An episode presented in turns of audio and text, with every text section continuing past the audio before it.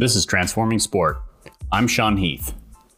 This month on the podcast, I sat down virtually with Dr. Anna Tjønndal to talk about a viewing pleasure of mine, but something that has increasingly grabbed the attention of sports federations, the IOC, economists, and gamers around the world. That's esports. Dr. Anna is Associate Professor of Sport Sociology at Nord University, Norway, and has held the title of Norwegian National Champion in women's boxing. She's a prolific publishing record in academia on a variety of topics, from gender equity issues in boxing, esports, coaching policy in sports, and social innovation. She recently published an article which reviews the growth of esports in Norway between 2016 and 2019. In this episode, we discuss the stereotypes of the gamer and how her research has shed light on this false portrayal. She also discussed the ability of esports to provide spaces for forms of social inclusion and community, which more traditional physical sports clubs have recognized and have begun to incorporate in their club structure. The differences and similarities between sport and esport are a hotly debated topic. I hope you enjoy this first episode of our mini series on esports.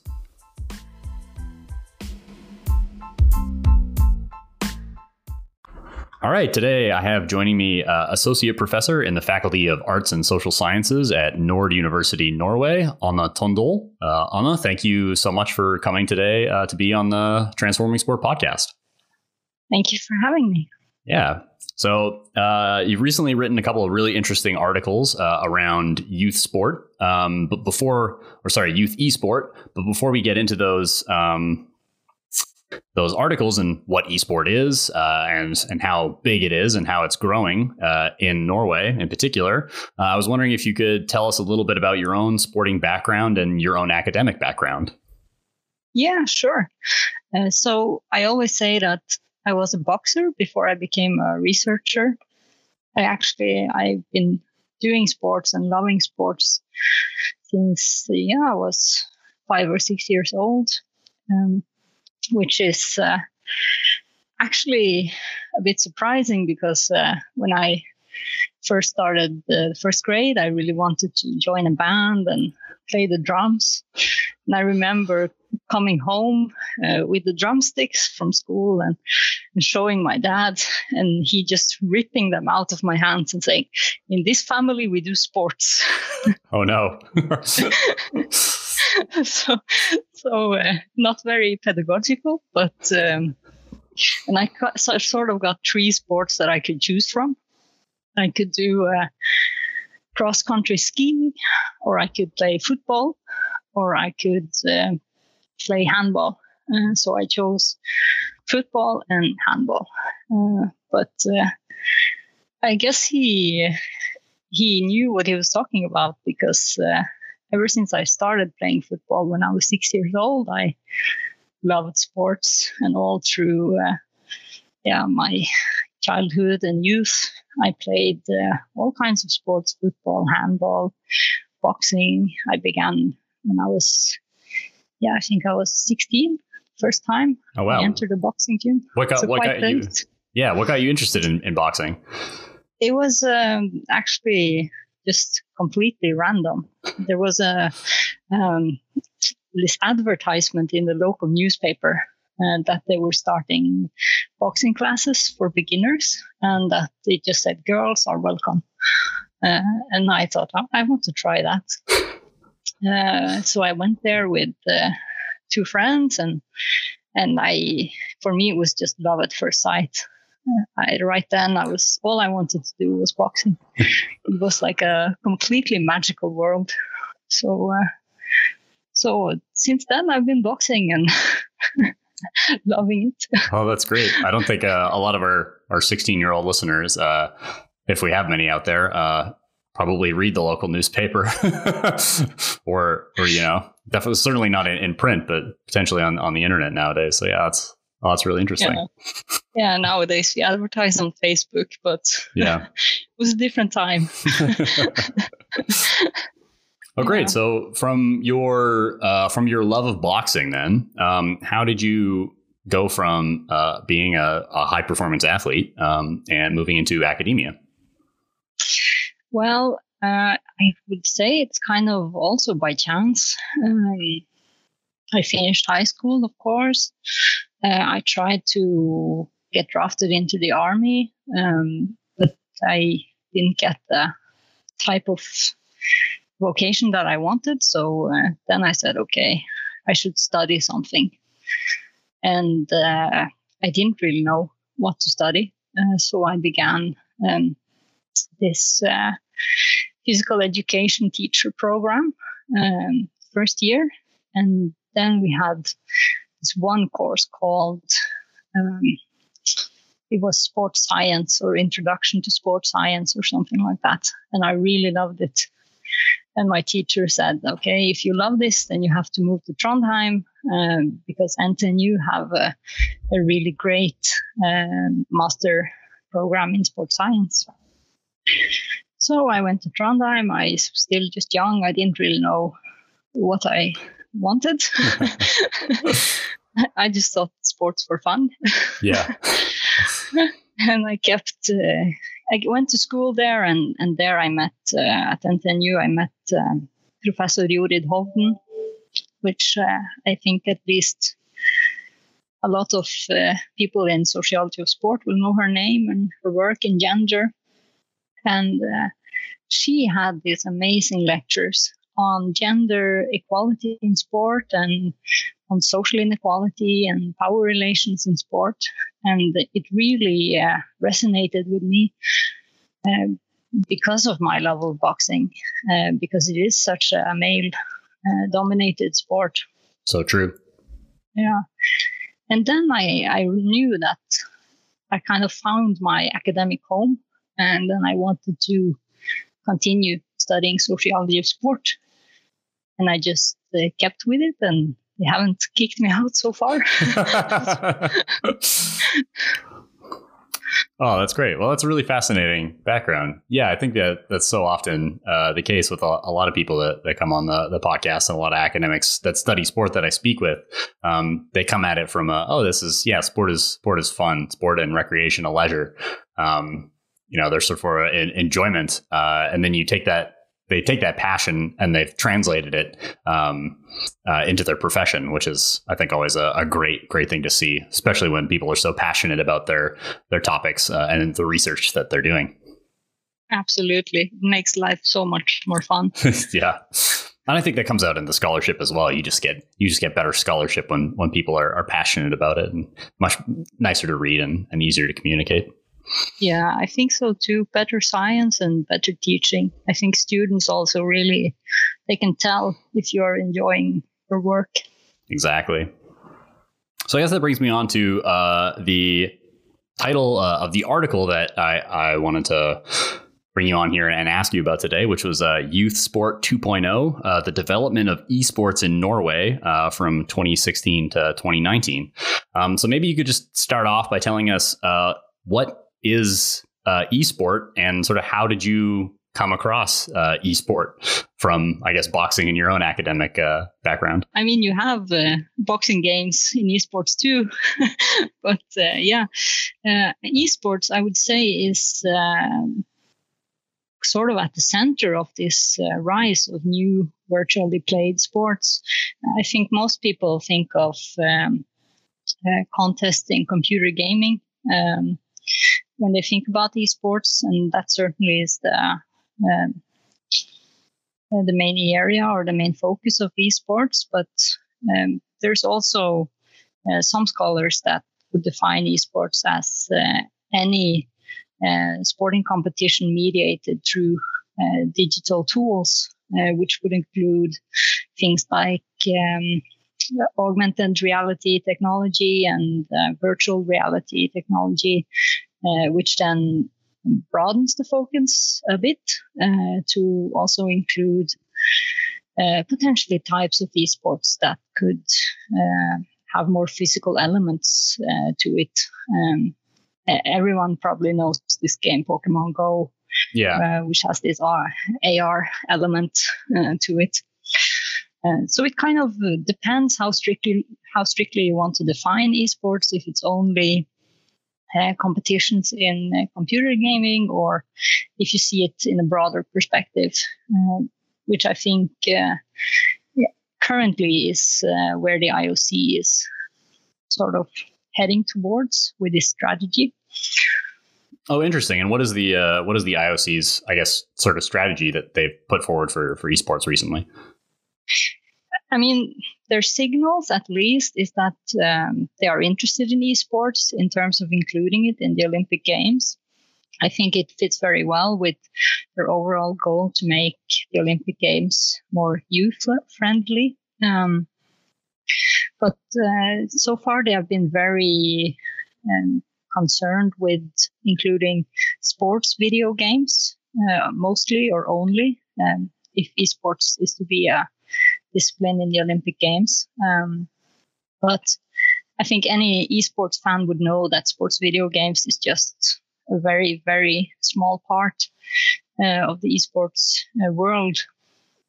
Uh, so we'll see if if the IOC moves forward uh, in this talks about including esports and if they if they will broaden the scope. But so far, I think it's it's mainly games like NBA 2K, FIFA, um, uh, and um, NHL, uh, hockey game, these types of sports video games. Right. So it's definitely certainly not outside of the box for the IOC to be sort of contemplating these things. They're taking actual sports, but then are just uh, played and, and contested in this in these virtual domains. Yeah. Yeah. Exactly. I guess, like you say, like it, it is sort of in continuing with their line of making youth uh, the the Olympics more youth friendly with the inclusion of we've seen of, of surfing and uh, um, skateboarding sports within the climbing. upcoming and sports yeah. climbing, yeah, uh, within the upcoming uh, 2021 uh, Tokyo Olympics, 2020, 2020, 2021, yeah. still when you watch the European Football Cup now and it says 2020, it's a bit. it's a bit off-putting, uh, yeah. yeah. It feels like a time warp, the yeah, the time warp that we've had over the past year and a half. Yeah, that's that's really interesting. So, how did you how did you come to? I guess how did you come across esports um, in your research? Well, um, my PhD thesis was on uh, social innovation in sport. And part of that is technological innovation. Uh, so, in my PhD research, I was mainly concerned with how technology can be used to include new groups of people or improve sports in these kind of social ways uh, or for social purposes. Uh, and and this kind of interest in sport and, digitalization and technology uh, led me to esport. Uh, I don't know uh, what the case is uh, in the UK or in other countries, but in Norway, there's been a lot of discussion about um, esports and youth in terms of um, how it can combat uh, loneliness, uh, how it can uh, help youth with physical disabilities to uh, to feel more included, to have more friends, um, and also to be included in sports in ways that uh, might be difficult at the local level otherwise. Um, so uh, these kind of um, discussions, I would say, in in the uh, public uh, public domain or in the media, has kind of led me to to look more closely at esports in Norway and what's happening here. Oh, that's fascinating. Yeah, I think so many um, social groups and community groups are very much based on a, a, physical activity, especially here in the UK, whether it's a, a football club or an outdoor walking club or a, or a swimming club um, or a triathlon club. Like there are a lot of here in uh, in Eastbourne. Um, but having those those groups uh, of people who maybe have severe allergies. Um, so going outside and, and going for a walk is can can be distressing, um, or have different physical capabilities um, or neurological capabilities that are unable to participate in these more traditional forms of of physical community activities um, that this esports provides a, a lot of opportunity for them for for that sort of social and community support and engage and engagement so, so exactly it, it's not to say that it it always does that but it's like like a lot of cases with sport but there there is potential there to have some benefits. I think. I think. Yeah. So what is the what is the uptake? Um, what has the uptake been like for these esports groups and sort of uh, incorporating them into into conversations, maybe both at the local level and at, at the national level in Norway? I mean, it's it's very difficult to say um, to really put a number or or uh, to define the, the growth and, and the uptake in them because uh, as of now they're kind of operating a bit under the radar. Um, esports is not uh, part of the Norwegian Confederation of Sports. Um, Norway has this kind of very strict way of organizing what is sport and what is not sport. Uh, and not being part of uh, the Norwegian Confederation of Sports means that uh, there are no uh, membership uh, accounts, for instance. Um, at the same time, um, there are more and more sports clubs, for instance, football clubs, that have started to organize esports groups that have uh, bought, uh, you know, computers and gaming chairs and headsets and arranged uh, gaming rooms in their clubhouses. Um, so, so that's why I say they're kind of under the radar because there is uh, quite a lot of esports happening in Norwegian youth sports clubs, but it's not registered anywhere as esport. Right. And is a lot of that similar sort of to the IOC model of we'll take a traditional, uh, in air quotations, type sport and turn it virtual and then have people play it, such as football or or rugby or, or cricket or the like. Yeah, I think it's. Uh, I mean, the tendency in Norway is definitely that it's the football clubs that have adopted the, the FIFA game mainly. Mm-hmm. Uh, that's uh, without a doubt um, uh, what we see the most across the country. Um, and I think that just has to do with the um, sort of the pragmatics of it that uh, it's relatable, you know it, it, it, fits good. It's like say it's just a virtual uh, form of the sport you're already organizing. Um, while uh, when it comes to other esports games um, like Counter Strike or League of Legends or Hearthstone, and in these games, which are are much more popular, um, when you look at just number of players and and audiences and these kind of things, um, they are mostly organized uh, by uh, schools, um, hmm. schools that have these. Um, especially uh, high schools that have um, uh, high school sports programs. Okay. Uh, several high schools and, and more and more each year uh, have started to include. It's okay in the high school sport program. You can choose football, handball, running, whatever, and suddenly you can choose esport, and they include all kinds of esport games. Uh, so we have this kind of division uh, where sports clubs are dealing with uh, the sports video games. Right. and the high school sport programs are dealing with everything else. but we are seeing, uh, I would say, after 2019, just the last two years, um, some uh, esport youth clubs that are kind of not connected to anything in terms of sport organizations. They're just starting up and trying to to create something to probably to include all the games they want to include. Oh, that's really fascinating. Uh, that's really interesting to sort of see that that split where you have sort of the everything else from your first person shooters to your strategy games to your real time strategy to your card games um, incorporated in these in these education and school programs. Well, I guess not within education programs, but within schools. Um, and then the the sporting the sporting esport games connected to to some of these clubs. It's sort of a yeah an interesting split in and of itself. Yeah, and I think that's also like in terms of sport policy, uh, one of the, the issues at the national level in Norway, because it's not that the Norwegian Confederation is negative towards including esports, but how how are they going to do it?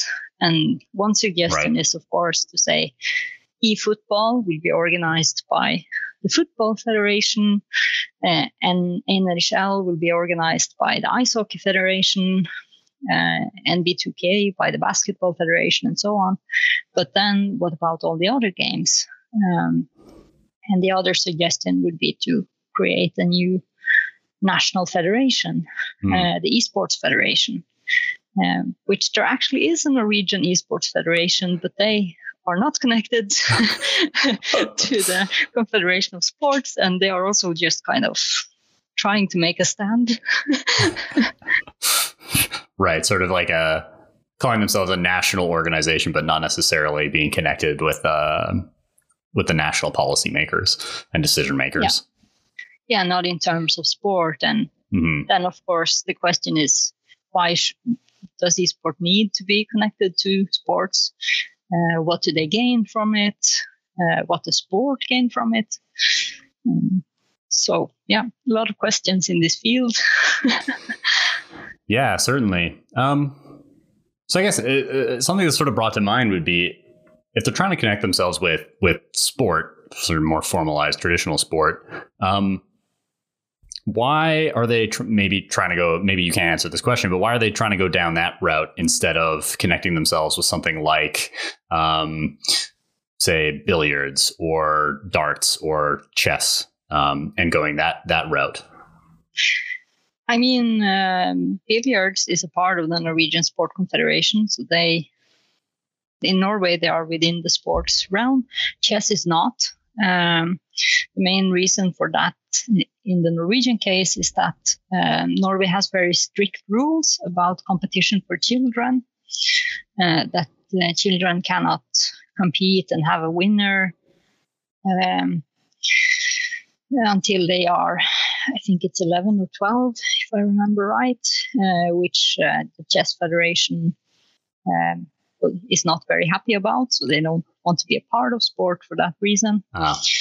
Um, so there are some some issues like that. Uh, when it comes to esport, I am not convinced that um, the Norwegian esports landscape is unified. Mm-hmm. Uh, I think it, uh, and this is just my hypothesis, but I think it varies um, within groups and within types of um, game genres. Um, sports video games, of course, I, I think they will be more than happy to be included in the, the national federation associated that their game is associated with.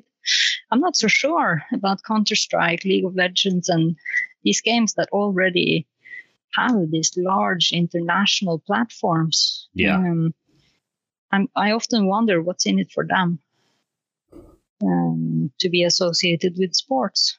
Um, it might be the prestige if uh, I mean obviously being included in sports gives you um, access to some pots of money mm-hmm. uh, from the state, uh, which could help locally to to fund youth activities. Uh, that could be a reason.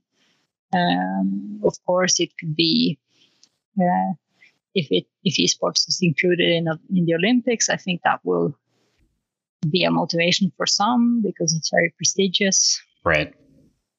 So, but otherwise, I mean, there are teenagers becoming millionaires, winning world championships. So maybe they don't need to be a part of sports. yeah, ah, that's a, that's yeah, that's an interesting point. Um, yeah. So in your In your um, analysis of, of, some of the broader literature uh, on esport in preparation for this for this article, what did you find that's particularly unique about the Norwegian context as opposed to some of the other um, studies that have been done on on esport? I think uh, what's unique to Norway is that you have this kind of divide that we just briefly touched upon. Um, on one side, you have this tendency that esports is gradually being integrated into Norwegian sports, um, kind of under the radar through football clubs who are just going for it and hosting esports activities. And on the other side, uh, it's it's being connected more closely to sport through the high school sports programs, uh, which even though they are not connected to, to any sport federation or uh, the confederation, it's still I think these two things they kind of um, or I would assume that they affect how we think about esports and their relation to sport just among the Norwegian uh, people in general. So it's kind of gradually becoming more and more normal to associate esport with sport in different contexts.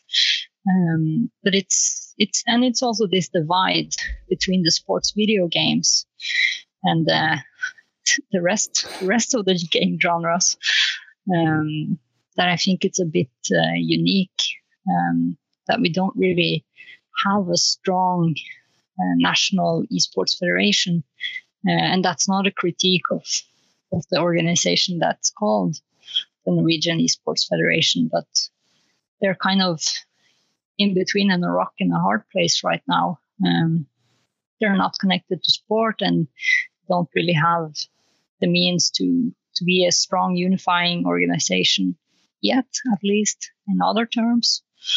Um, so, uh, so I would say that that the divide between high school sport, sports and uh, integration of e-football in football clubs is kind of uh, unique, at least from what I know, um, compared to other countries. Oh, that's yeah, that's really interesting. Um, yeah, making that connection between uh, sort of elite youth sport and, and e-sport athletes. Um, and a small quote that I pulled out is you cite that nutrition, sleep, rest, and, and general physical conditioning uh, is often highlighted, uh, at least within the literature, as being a necessary component and connected with esport athletes as much as it is with with youth athletes. I think a lot of people wouldn't really make that connection, um, and I think the the potentially popular stereotype of esport athletes and computer game players is very far from you know nutrition general good physical conditioning and having a lot of sleep rest. We're thinking of sort of grinding hours like tens dozens of hours at the computer um, eating bad food drinking lots of energy drinks etc uh, and I don't think you know a lot of popular uh, media has, has presented the, the gamer very very well in this light. Yeah, yeah, you're absolutely right. Uh, one of the texts I analyzed in this paper uh, had the heading "Lazy fat nerds will be our next Olympic heroes," which which I think describes how some people view gamers. Um, of course, stereotypes they, they come from somewhere, but I think part of the integration of esports more in elite sports um, has brought focus to nutrition, to sleep, um, to physical um, training. Um, so that might be one of the good things for esport players in terms of uh, of being integrated with sport that it kind of puts focus on the whole athlete and not just uh, the hours on the screen. Yeah, yeah, I think that's uh, certainly definitely important to have that more sort of holistic take on on athlete health and development. And these, you know, these young uh, teenagers and esport athletes, that's what they certainly are. They are athletes. They're they're high performance at, at what they do. Um, it's actually quite incredible to watch. yeah. Um, in in the in the article, uh, you say that you did a sort of content analysis and sort of synthesis of the existing literature, uh, and it was sort of non-participatory. Um, have you begun to do any sort of participatory research uh, or fieldwork into esports? Uh, and do you sort of play any games yourself? I'm actually starting uh, to do some interviews in August um, uh, together with Lucy Piggott, uh, who is a postdoc at NTNU, and uh, Jorid Hovden, uh, who is soon a retired professor at NTNU. Uh, we we were able to secure some small funding, um, so we plan to interview um, managers and coaches and, and leaders in Norwegian esports. Um, mainly with a focus uh, towards management and uh, gender equality and gender roles. Uh, so I'm very much looking forward to that. That will be uh, my first uh, dive into actually collecting some real data and not just reading texts. well, fantastic. Well, we might have to get you and uh, your postdoctoral researcher um, back onto the back onto the podcast, have a talk about that and and however many months time, uh, you know, once you have some of the preliminary findings, that'd be sort of fascinating to see the follow up on that. Yeah, yeah, definitely. oh yeah, you asked if I played any games. Oh yes, yes. Yeah, yeah. Sorry, I kind of two questions is too much to handle. uh, I I play. Um, a bit of uh, Hearthstone on and off. Uh, I think it's quite fun and it doesn't really require me to stay engaged that long. You can just play a short match and and um, that's it. Uh, and I also play this game called uh, Real Boxing, uh, which is just also a mobile based game. so I guess I'm kind of stereotypical that as a woman, woman I prefer mobile games. Mobile games. yeah, which is apparently the case in terms of platforms. oh, that's interesting. yeah, men prefer the computer games and women the mobile platforms uh, from the latest research I've seen. Hmm. Fascinating. Is uh do you know if your your boxing game is any better than the SNES Punch Out? Yeah, it's slightly better. all right, for all you listeners out there, uh, you know, go and go and try it both out and uh, let us know which which you prefer. yeah, so I guess you said um, you're planning on doing some of these uh, some of these interviews uh, and doing a little bit more participation. Um, do you plan on conducting maybe what's called sort of digital ethnography or, or netnography, or are you planning on on going to these uh, esports clubs and groups in person and participating uh, in the computer games while you're there? No, as of now, I, I think about going physically to the the, the spaces where this is happening. Uh, digital ethnography would definitely um, be interesting, but um, right now I, I have a bit too many different projects going on to undertake anything else. Mm-hmm. so I think I need to to follow through the the interviews um, and this uh, project in the fall before I think about something else. Um, but I also supervise a PhD uh, fellow, uh, Egil Rogstad, who is uh, writing his um, thesis on um, gender and esports, and he is actually conducting a survey right now um, about um, well many things, but about uh, motivation, about uh, gender and playable characters. Um, harassment management many different topics so i think uh, i think he will uh, probably publish some uh, very exciting empirical work uh, within the next year, year and a half. Uh, he's collecting data right now, so you know it takes takes forever. yeah, between the collection and then the, the publication timelines are are really long in academia. yeah. Well, we'll definitely uh, make sure to, to look out for all the exciting esport um, empirical research that's coming out of of Nord University and and Bodø in particular uh, at the moment. That sounds that sounds really fascinating. I'm really looking forward to to checking up on the research over the next uh, months and years to come. I think. Yeah. Um, before we started the interview today, uh, you had mentioned that you'd also published another uh, article around esport uh, with the title "Calling Beer Drinking a Sport." Um, uh, now, the, the article is actually called "What's Next? Calling Beer Drinking a ah. Sport." Virtual resistance to considering esport a sport. And so uh, the the other article, Youth Sport 2.0, is more broader about the development uh, of esports in Norway in this period from 2016 to 2019. Uh, but this other article, uh, what's next? Uh, it's uh, I followed the first season of E-serien, which is uh, Norway's first professional e-football league. Um, it was hosted by the Norwegian Football Federation.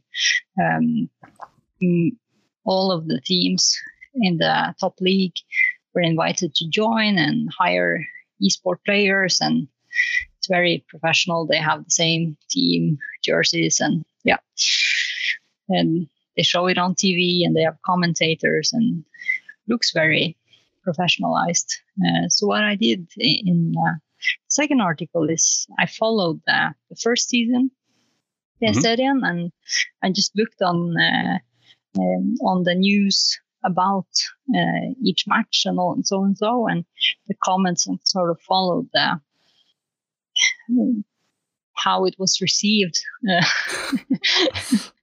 through comments and likes on social media. And you can say a lot about social media and comment fields, but that quote is is from the material uh, with um, with the football fan saying what's next? Calling beer drinking sport. Right. Yeah. Funny enough i'm i'm i'm sure this this commenter probably participates in some form of well and this is pure speculation but uh in my own practice you know potentially their own sporting league where perhaps they go out for a beer or so after the match you know and you could call that a beer league sport itself yeah yeah now it was quite fascinating. I would say the main finding in that article is, is uh, the groups of people who are most vocal about mm-hmm. resisting esports or resisting E-serien as a professional uh, e-football league are football fans. Um, so they do not like that esports is kind of imposing on their domain. Um, and I, uh, from from my findings, I saw that uh, some of the concerns being voiced were that uh, um, they are worried that esports will um, sort of uh, steal money from the football clubs in terms of resources, sponsorship, um, and also media attention. Uh, there were some comments that some football clubs uh, for instance, posted more on Twitter uh, during the team's e-football matches than their actual football match- matches. Right. Um, so sort of those kind of concerns that come out um, in social media. ah, fascinating. I wonder if that's partly a, a generational concern with many of the uh, the young university uh, football fans. I know here at the University of Brighton, uh, a lot of them do play um, the FIFA games and uh, the NBA and the NHL. So they are uh, both watchers and video game players as well as uh, performers and athletes themselves. So it's sort of all combined in in, um, in the early twenties uh, and yeah. younger people. Yeah, that's uh, one of the main arguments of the Norwegian Football Federation is that um, they say that their own surveys show that people who play uh, e-football FIFA that they also play football and they watch football.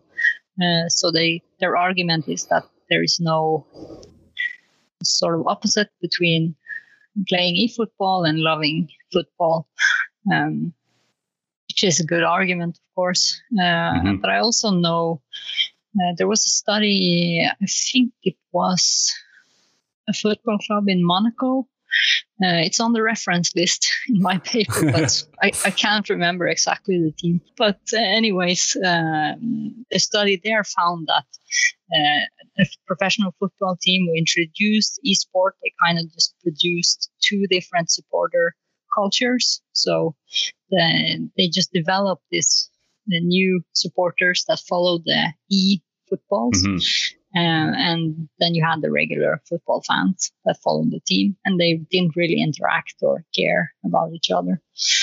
Um, Interesting. So, I guess as a sort of final question uh, to wrap up the discussion about sort of esports in Norway for the time being, at least, um, what would be uh, the main what's maybe one of the, the, the biggest positive impacts that you've seen um, from the incorporation of of esports uh, into some of these schools uh, and um, into some of these sports clubs in Norway? I would say that it's slowly killing some of the stereotypes that gaming is antisocial, um, that it breeds violent behavior, and and all this kind of I'm sure these stereotypes are everywhere. Mm-hmm. Um, but because there are more and more examples in the media of the positive sides of gaming, and, and esports, of course, of course, like any other sport, has good sides and bad sides. So um, you can't escape that. But I think that gaming has kind of an unfair reputation um, and is often kind of demonized a bit mm-hmm. in media. Um, and the most positive impact is that that's slowly changing. Maybe because people are becoming more aware of some of the uh, positive uh, positive sides. Uh, there was, uh, um, and and I write quite a bit about this in the Youth Sport 2.0 article. There was um, a very strong uh, story in the media, um, Norwegian media, a few years ago about uh, a young man who um, he was born with a type of disease. Uh, so he spent his, his whole life in a wheelchair and, mm-hmm. and he died in his 20s from that disease. But he played, I think it was World of Warcraft uh, or another um, role playing game. Mm-hmm um, a lot, and his parents didn't really understand it and they didn't really like it. And after he passed away, uh, suddenly all of his gaming friends, his virtual friends, um, they sent sent messages to the parents. They came to the funeral, uh, and they really first after he was gone, they understood how much gaming had meant uh, for his social well-being and and how uh, important uh, these friendships were.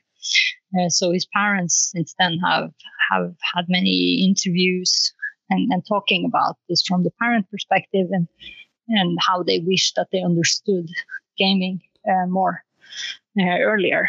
Um, and I think that was kind of um, an eye opener for a lot of people. Mm-hmm yeah, these these groups, these clans, uh, these communities online are are really a, a, a source of that that social well being for for so many people. Yeah. Yeah. Oh, that's uh yeah, it's a really nice nice story. Nice to hear um, that it, it's had such a sort of positive impact, I guess, on on so many people from from around the around the globe in that situation. Great. Well, thank you again. Uh, Anna, for coming on to this podcast today. Um, really appreciate you, you, taking the time. It's been really interesting to talk about youth sport 2.0 and the growth of esport, uh, both sort of globally and uh, and within Norway in particular. Yeah, thank you for having me.